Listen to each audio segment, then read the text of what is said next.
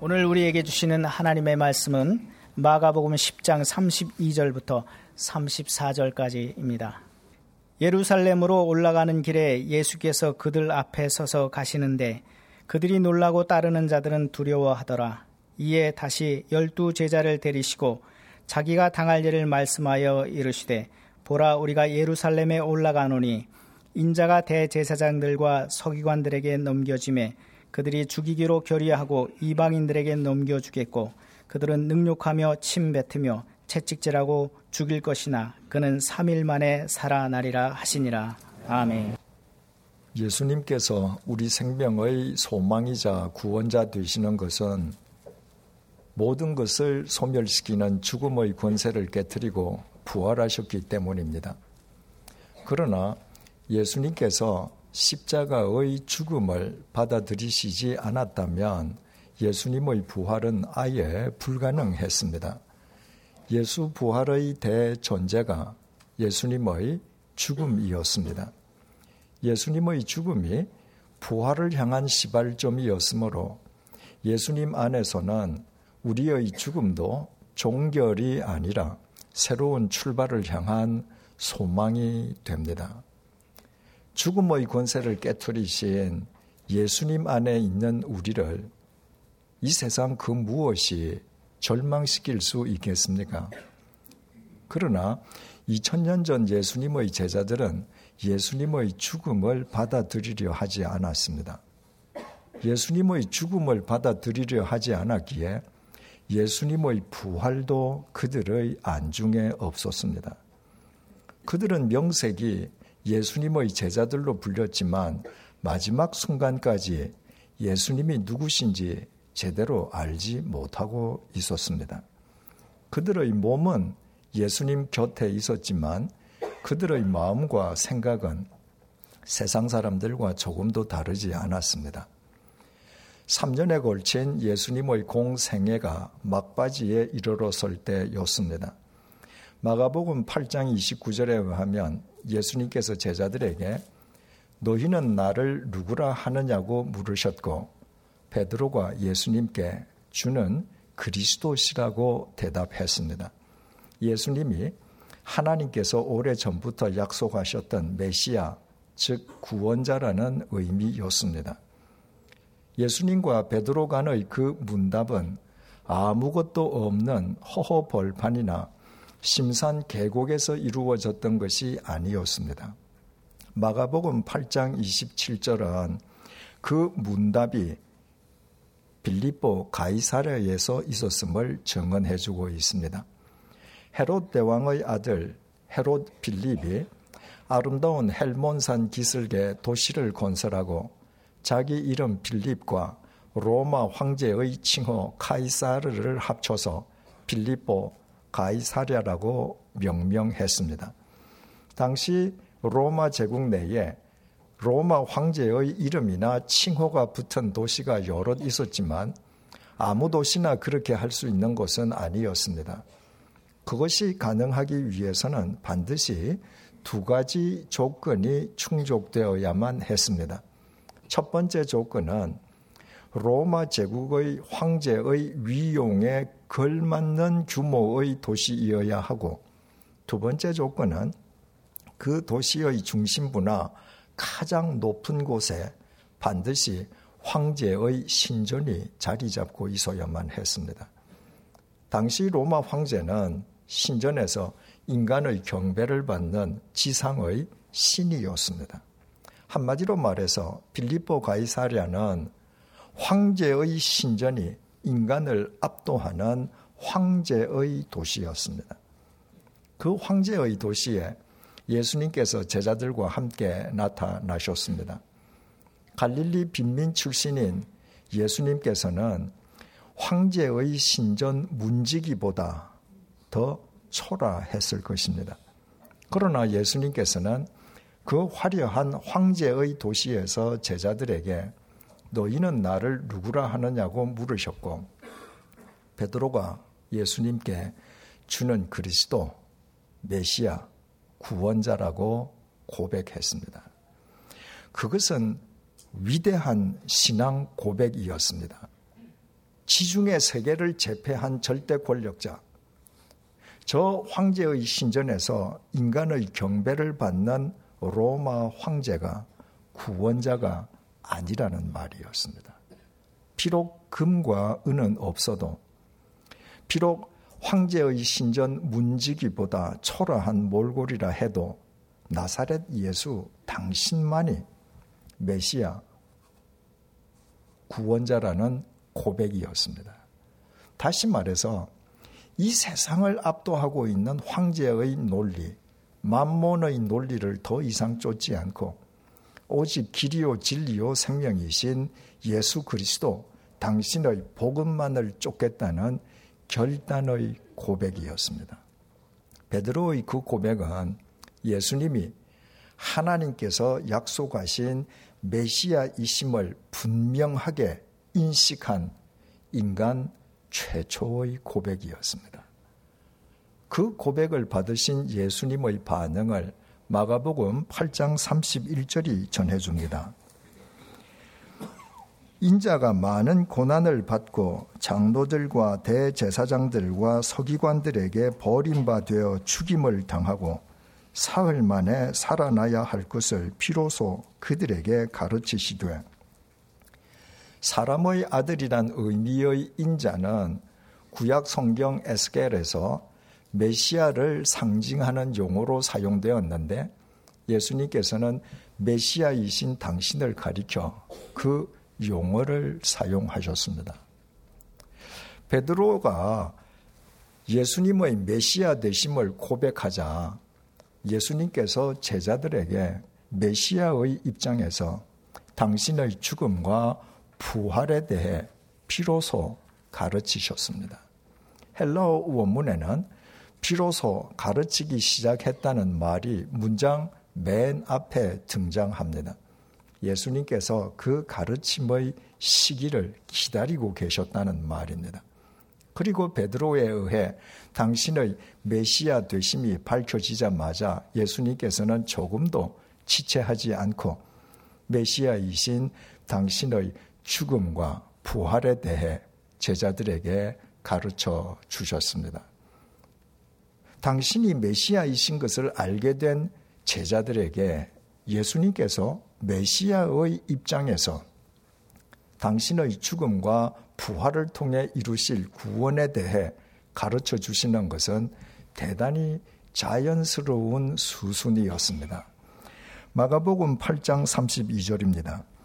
드러내놓고 이 말씀을 하시니 베드로가 예수를 붙들고 항변함에 예수님의 가르침이 끝나기가 무섭게 베드로가 손으로 예수님을 붙들고 항변했습니다.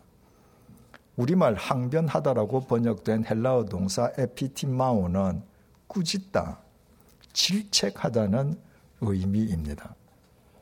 베드로가 예수님의 옷자락을 붙잡아 당기면서 메시아가 사람에게 고난을 당하고 죽는다니 무슨 소리를 하는 것이냐며 예수님을 꾸짖은 것입니다. 방금 자기 입으로 예수님을 메시아라고 고백한 베드로에게 예수님의 말씀은 곧 메시아의 말씀이요. 나아가 그 메시아를 이 땅에 보내신 하나님의 말씀이어야 마땅했습니다. 혹 다른 제자들이라면 몰라도 베드로는 예수님께서 무슨 말씀을 하시든 메시아이신 예수님의 말씀에 순종해야만 했다는 말입니다. 그런데도 베드로는 예수님의 옷자락을 붙잡아 당기면서 예수님을 꾸짖었습니다. 그 순간 베드로는 예수님의 제자가 아니었습니다. 베드로 자신이 예수님의 스승이었고 메시아였고 하나님이었습니다. 베드로는 황제의 신전이 인간을 압도하는 황제의 도시에서 로마 황제가 구원자가 아니라 초라한 몰골이를 망정 나사렛 예수 당신이 메시아 구원자라고 고백한 인류 최초의 인간이었습니다. 그 베드로가 어떻게 메시아의 옷자락을 붙잡아 당기면서 메시아를 꾸짖을 수 있었겠습니까? 예수님이 메시아라는 그의 고백은 진심이었지만 베드로가 메시아에 대한 그릇된 허상을 지니고 있었기 때문입니다. 당시 모든 유대인들처럼 베드로도 메시아는 로마 제국을 몰아내고 정치적인 자유와 경제적인 번영을 가져다 주리라고 믿었습니다. 그런데 그 메시아가 하찮은 인간에 의해 고난을 당하고 죽으신다니 그것은 있을 수도 없고 있었어도 안 될 일이었습니다. 불같은 성미의 베드로는 그만 본능적으로 예수님의 옷자락을 붙잡아 당기면서 예수님을 꾸짖었던 것입니다.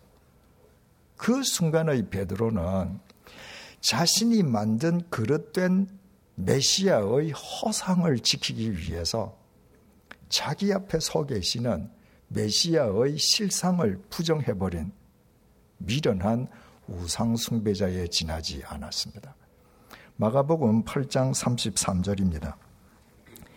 예수께서 돌이키사 제자들을 보시며 베드로를 꾸짖어 이르시되 사탄아 내 뒤로 물러가라 네가 하나님의 일을 생각하지 아니하고 도리어 사람의 일을 생각하는도다 하시고 예수님께서 당신을 꾸짖는 베드로를 도리어 사탄아 내 뒤로 물러가라 하시고 꾸짖으셨습니다. 사탄은 시커먼 망토를 두르고 머리에 뿔이 돋아난 도깨비가 아닙니다. 지적이고 세련되어 보일 망정 하나님의 허상을 하나님의 실상이라고 우기는 사람이 있다면 그 사람이 사탄입니다. 그 사람은 하나님의 이름으로 하나님을 부정하는 하나님의 대적이기 때문입니다. 베드로 이외의 다른 제자들도 모두 당신의 죽음과 부활에 대해 예고하신 예수님의 말씀을 흘려 듣기는 매 한 가지였습니다. 마가복음 9장 30절에서 32절의 증언입니다. 그곳을 떠나 갈릴리 가운데로 지날새 예수께서 아무에게도 알리고자 아니하시니 이는 제자들을 가르치시며 또 인자가 사람들의 손에 넘겨져 죽임을 당하고 죽은 지 3일 만에 살아나리라는 것을 말씀하셨기 때문이더라. 그러나 제자들은 이 말씀을 깨닫지 못하고 묻기도 두려워하더라. 예수님께서 빌리포 가이샤라와 변화산을 거쳐서 갈릴리를 통과하시면서 제자들에게 당신의 죽음과 부활에 대해 두 번째로 예고하셨습니다. 그러나 제자들은 이번에도 예수님의 말씀을 제대로 깨닫지 못했습니다. 메시아이신 예수님이 사람들의 손에 의해 고난을 당하고 죽임을 당하신다는 것을 그들의 상식으로는 도저히 받아들일 수가 없었습니다. 그렇다고 해서 어느 사람 하나 선뜻 나서서 예수님께 질문하려 하지도 않았습니다. 제자들은 예수님의 두 번째 말씀도 흘려버리고 만 것입니다. 오늘의 본문은 예수님께서 제자들에게 당신의 죽음과 부활에 대해 세 번째이자 마지막으로 예고하신 내용입니다. 예루살렘으로 올라가는 길에 예수께서 그들 앞에 서서 가시는데 그들이 놀라고 따르는 자들은 두려워하더라. 이에 다시 열두 제자를 데리시고 자기가 당할 일을 말씀하여 이르시되 보라 우리가 예루살렘으로 올라가노니 인자가 대제사장들과 서기관들에게 넘겨짐에 그들이 죽이기로 결의하고 이방인들에게 넘겨주겠고 그들은 능욕하며 침뱉으며 채찍질하고 죽일 것이나 그는 3일 만에 살아나리라 하시니라. 예수님께서 마침내 십자가의 죽음을 감수하시려 예루살렘으로 향하고 계십니다. 제자들과 많은 사람들이 예수님의 뒤를 쫓았습니다. 십자가의 죽음을 향해 한 걸음 한 걸음 다가가시는 예수님의 진지한 모습 앞에 제자들과 뒤쫓던 사람들은 뭔지 모를 두려움마저 느꼈습니다. 예수님께서는 열두 제자들을 따로 다시 부르시고 그들에게 당신의 죽음과 부활에 대해 다시 말씀하셨습니다. 이제 예루살렘에 올라가면 유대교 지도자들과 로마 군병들에 의해 고난을 당하고 죽으실 것이나 3일 만에 다시 살아나실 것임을 마지막으로 한 번 더 설명해 주신 것입니다. 만약 제자들이 예수님의 그 마지막 말씀이라도 귀담아 들었던들 예수님께서 십자가에 못 박혀 돌아가시는 가장 결정적인 순간에 예수님을 버리고 뿔뿔이 흩어져 도망가는 비겁한 배신자의 오점을 남기지는 않았을 것입니다. 예수님께서 반드시 죽임을 당하셔야 했던 것은 인간을 위한 십자가의 제물로 인간의 죄값을 대신 치러주시기 위함이었습니다. 그 예수님이 죽음을 깨뜨리고 부활하신 것은 인간에게 영원한 생명의 길을 제시해 주시기 위함이었습니다. 이것은 그리스도인이라면 누구나 다 알고 있는 사실입니다. 여기에서 두 가지 질문이 제기됩니다. 왜 예수님께서 제자들에게 당신의 죽음과 부활에 대해서 세 번씩이나 되풀이해서 예고해 주셨느냐는 질문입니다. 예수님께서 제자들에게 세 번씩 동일한 예고를 되풀이하실 때 예수님께서는 당신의 죽음이 아니라 당신의 부활에 방점을 두셨습니다. 이제 예루살렘에 올라가서 유대교 지도자들과 로마 군병들에게 능력당하고 고난당해 죽을 것이지만 3일 만에 반드시 다시 살아날 것이므로 그러므로 너희들은 결코 두려워하지도 절망하지도 말라는 말씀이었습니다. 임박한 당신의 십자가 죽음을 앞두고 제자들을 격려해 주시기 위해 하신 말씀이었습니다. 그렇지만 제자들은 자신들의 상식으로 받아들일 수 없는 메시아이신 예수님의 죽음을 받아들이려 하지 않았습니다. 예수님의 죽음을 받아들이려 하지 않았기에 예수님의 부활은 아예 귀에 들리지도 않았습니다. 베드로가 예수님이 메시아임을 고백하는 인류 최초의 인간이 되고서도 예수님의 옷자락을 붙잡아 당기면서 예수님을 꾸짖었던 것도 예수님의 죽음을 받아들이지 않으므로 예수님의 부활을 놓쳐버린 까닭이었습니다. 마가복음 16장 9절에서 11절에 의하면 십자가의 예수님을 버려두고 비겁하게 도망갔던 제자들은 예수님의 부활을 증언하는 막달라 마리아의 말도 믿지 않았습니다. 예수님의 죽음을 받아들이려 하지 않던 그들 앞에서 정말 예수님께서 죽임을 당하시자 충격에 빠진 그들은 예수님의 부활을 생각조차 할 수 없었던 것입니다. 두 번째 질문은 제자들조차도 받아들이려 하지 않았던 그 참혹한 십자가의 죽음을 정작 장 본인인 예수님께서는 어떻게 받아들이실 수 있었느냐는 것입니다. 예수 부활의 대전제가 예수님의 십자가 죽음이라고 했습니다. 하지만 생사람을 십자가에 못 박아 죽이는 십자가형은 인간이 고안해낸 가장 잔인한 처형 방법이었습니다. 그 잔인하고도 참혹한 십자가의 죽음을 우리와 똑같은 육체를 지닌 예수님께서 어떻게 받아들이실 수 있었겠습니까?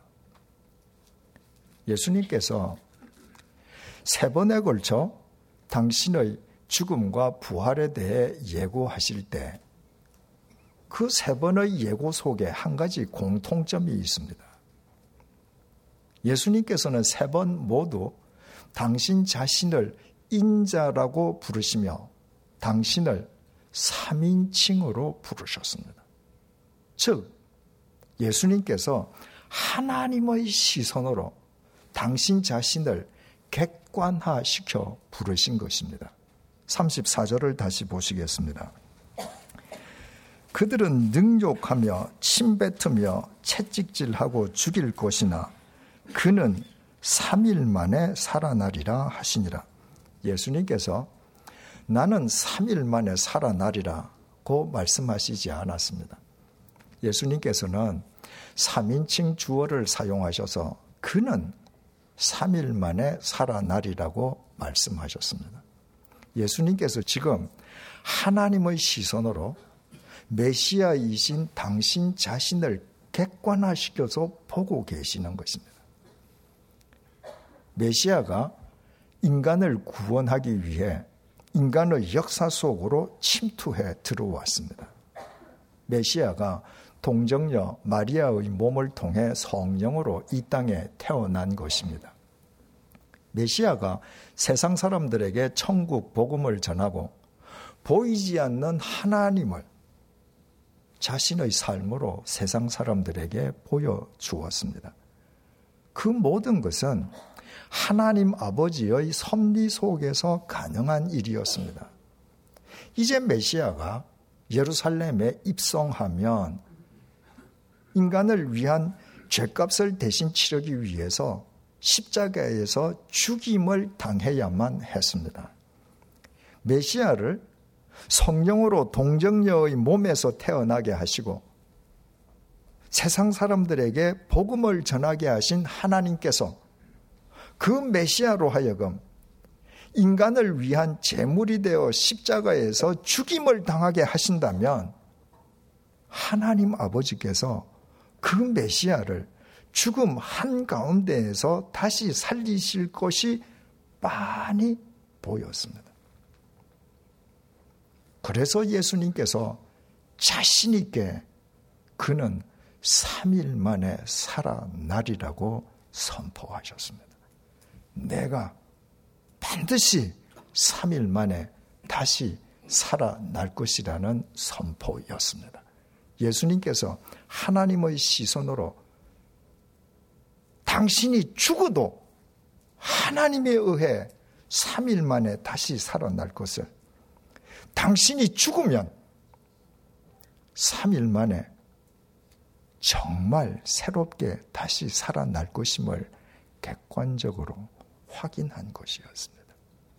그래서 예수님께서는 그 참혹하고 비참한 십자가의 죽음을 기꺼이 받아들이셨고 그 죽음을 통해 예수님께서는 당신이 말씀하신 대로 3일 만에 온 인류를 위한 영원한 구원자로 정말 다시 사셨습니다. 예수님의 이 말씀에 근거해서 오늘부터 시작되는 2017년 우리 교회의 표를 3일 만에 살아나리라로 정했습니다. 십자가에 못 박혀 돌아가신 예수님께서는 정확하게 3일째 되는 날 다시 사셨지만 올 한 해 동안 성경의 표현을 따라 3일 만에 라는 표현을 계속 사용하도록 하겠습니다. 새해를 맞았지만 우리는 그 어느 해보다도 불확실성의 미래와 직면하고 있습니다. 헌법재판소에서 대통령 탄핵 심판에 대한 결정을 언제 어떻게 내리든 간에 장기적인 국정 공백과 전국 혼란이 불가피한 만큼 정치, 경제, 사회 여러 면에 걸쳐 많은 어려움이 도처에 도사리고 있습니다. 국제적으로도 미국의 트럼프, 러시아의 푸틴, 중국의 시진핑, 일본의 아베처럼 자기 나라 이익을 최우선시하는 강성 지도자들의 합종 연횡 속에서 국가 리더십마저 붕괴된 우리나라는 적잖은 어려움과 시행착오를 겪게 될 것입니다. 그 와중에 우리 국민 개개인이 져야 할 부담도 만만찮을 것입니다. 그러나 지금처럼 모든 것이 불확실할 때일수록 우리는 우리 자신의 근심과 불안 속에 매몰당하는 어리석음을 범해서는 안 됩니다. 한 치 앞도 내다볼 수 없는 우리 속에는 본래 답이 없습니다. 그래서 우리는 예수님처럼 하나님의 시선으로 우리나라를, 이 시대를, 우리 각자의 삶을 객관적으로 볼 수 있어야 합니다. 보십시오.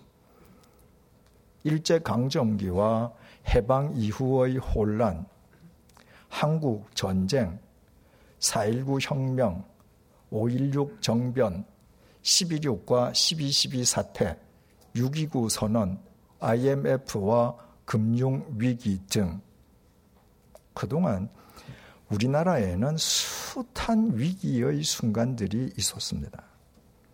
그러나 하나님께서는 우리로 하여금 그 숱한 위기의 순간들을 거쳐오게 하시면서 우리나라를 지금처럼 산업화와 민주화가 병립하는 나라를 일구게 하셨습니다.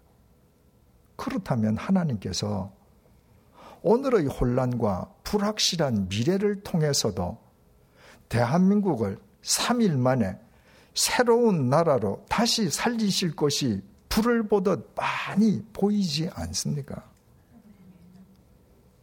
우리 개개인의 삶도 마찬가지입니다. 올 1년 동안 우리가 실패의 쓴 잔을 마실 수도 있고, 경제적으로 더 어려움을 겪을 수도 있고, 육체적으로 원치 않는 질병에 시달릴 수도 있습니다. 그러나 우리의 지난 세월을 하나님의 시선으로 객관적으로 되돌아보십시다. 그때 우리가 마셨던 그 실패의 쓴 잔 덕분에 하나님 앞에서 우리의 인생이 바르게 정립되지 않았습니까? 그때 겪었던 그 경제적인 어려움 때문에 하나님 안에서 오히려 전화 위복의 삶을 살지 않았습니까? 그때 우리를 괴롭혔던 그 질병이 하나님에 의해 우리의 영혼을 정금처럼 정화시켜 주지 않았습니까? 지난 세월 우리의 온갖 실패와 시련이 모두 하나님 안에서 합력해서 우리가 상상치도 못한 하나님의 신비로운 섭리로 귀결되지 않았습니까? 그렇다면 올 한 해 동안 우리가 그 어떤 인생 폭풍과 맞닥뜨린다 해도 그 인생 폭풍 역시 우리의 인생을 3일 만에 다시 살리시기 위한 주님의 은혜의 손길임이 많이 보이지 않습니까? 우리 각자에게 3일의 길이는 다 같지 않을 것입니다. 어떤 사람에게 3일은 문자 그대로 3일일 수 있고, 어떤 사람에게는 3일이 석 달일 수 있고, 어떤 사람에게는 3일이 3년일 수도 있습니다. 그러나 우리 각자를 위해 하나님께서 예정해 두신 3일 만에 하나님께서 반드시 우리를 다시 살리신다는 사실에는 변함이 없습니다. 예수님을 믿는 우리는 죽어도 3일 만에 반드시 살고 죽으면 반드시 3일 만에 새로운 존재로 정말 다시 살아납니다. 죽어도 다시 살리시는 예수님 안에 있는 우리를 이 세상 그 어떤 폭풍이 무너뜨릴 수 있겠습니까? 그 예수님께서 오늘 새해를 맞는 우리에게 이렇게 말씀하고 계십니다.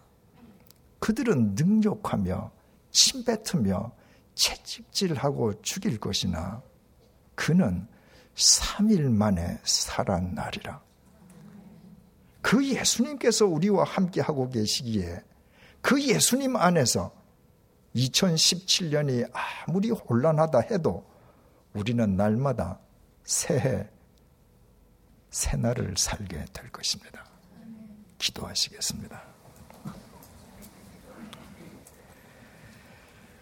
주님, 보잘 것 없는 우리를 믿어주셔서 또 한 해의 소중한 시간을 맡겨주심을 감사합니다.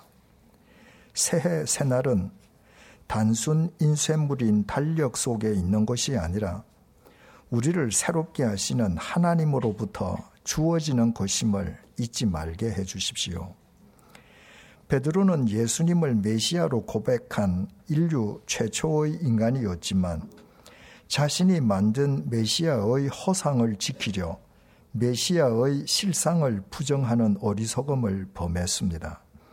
새해가 시작되는 오늘 우리가 품고 있던 주님의 허상을 버리게 해 주셔서 1년 내내 주님의 실상과 동행하게 해 주십시오. 제자들은 십자가의 죽음과 부활에 대한 예수님의 예고를 세 번씩이나 듣고서도 예수님의 죽음을 받아들이지 못해 예수님의 부활을 놓쳐버렸습니다. 그 결과 십자가의 예수님을 버리고 도망치는 배신자가 되었을 뿐 아니라 예수님의 부활을 증언하는 막달라 마리아의 말도 믿지 못했습니다. 올 한 해 동안 주님의 말씀을 듣되 우리의 이성과 지성과 영성을 다해 주님의 말씀을 한 말씀도 놓치지 않고 끝까지 듣게 해 주십시오. 그래서 소망을 노래해야 할 때 절망하거나 용기를 지녀야 할 때 주눅드는 잘못을 올해는 더 이상 되풀이하지 않게 해 주십시오. 무엇보다 예수님처럼 하나님의 시선으로 우리 자신을 객관화시켜 보게 해 주십시오. 3일 만에 다시 살아나신 예수님 안에서는 죽어도 3일 만에 다시 살아날 것이요. 죽으면 정말 새로운 존재로 3일 만에 새롭게 살게 됨을 불을 보듯 많이 보게 해 주십시오. 그리하여 예수님과 동행하는 우리의 삶이 어떤 폭풍 속에서도 날마다 새해, 새날로 엮어지게 해 주십시오. 오늘 우리가 겪고 있는 이 나라의 혼란이 주님 안에서 3일 만에 새로운 대한민국으로 새롭게 태어나기 위한 소중한 과정이 되게 해 주십시오. 예수님의 이름으로 기도드립니다. 아멘.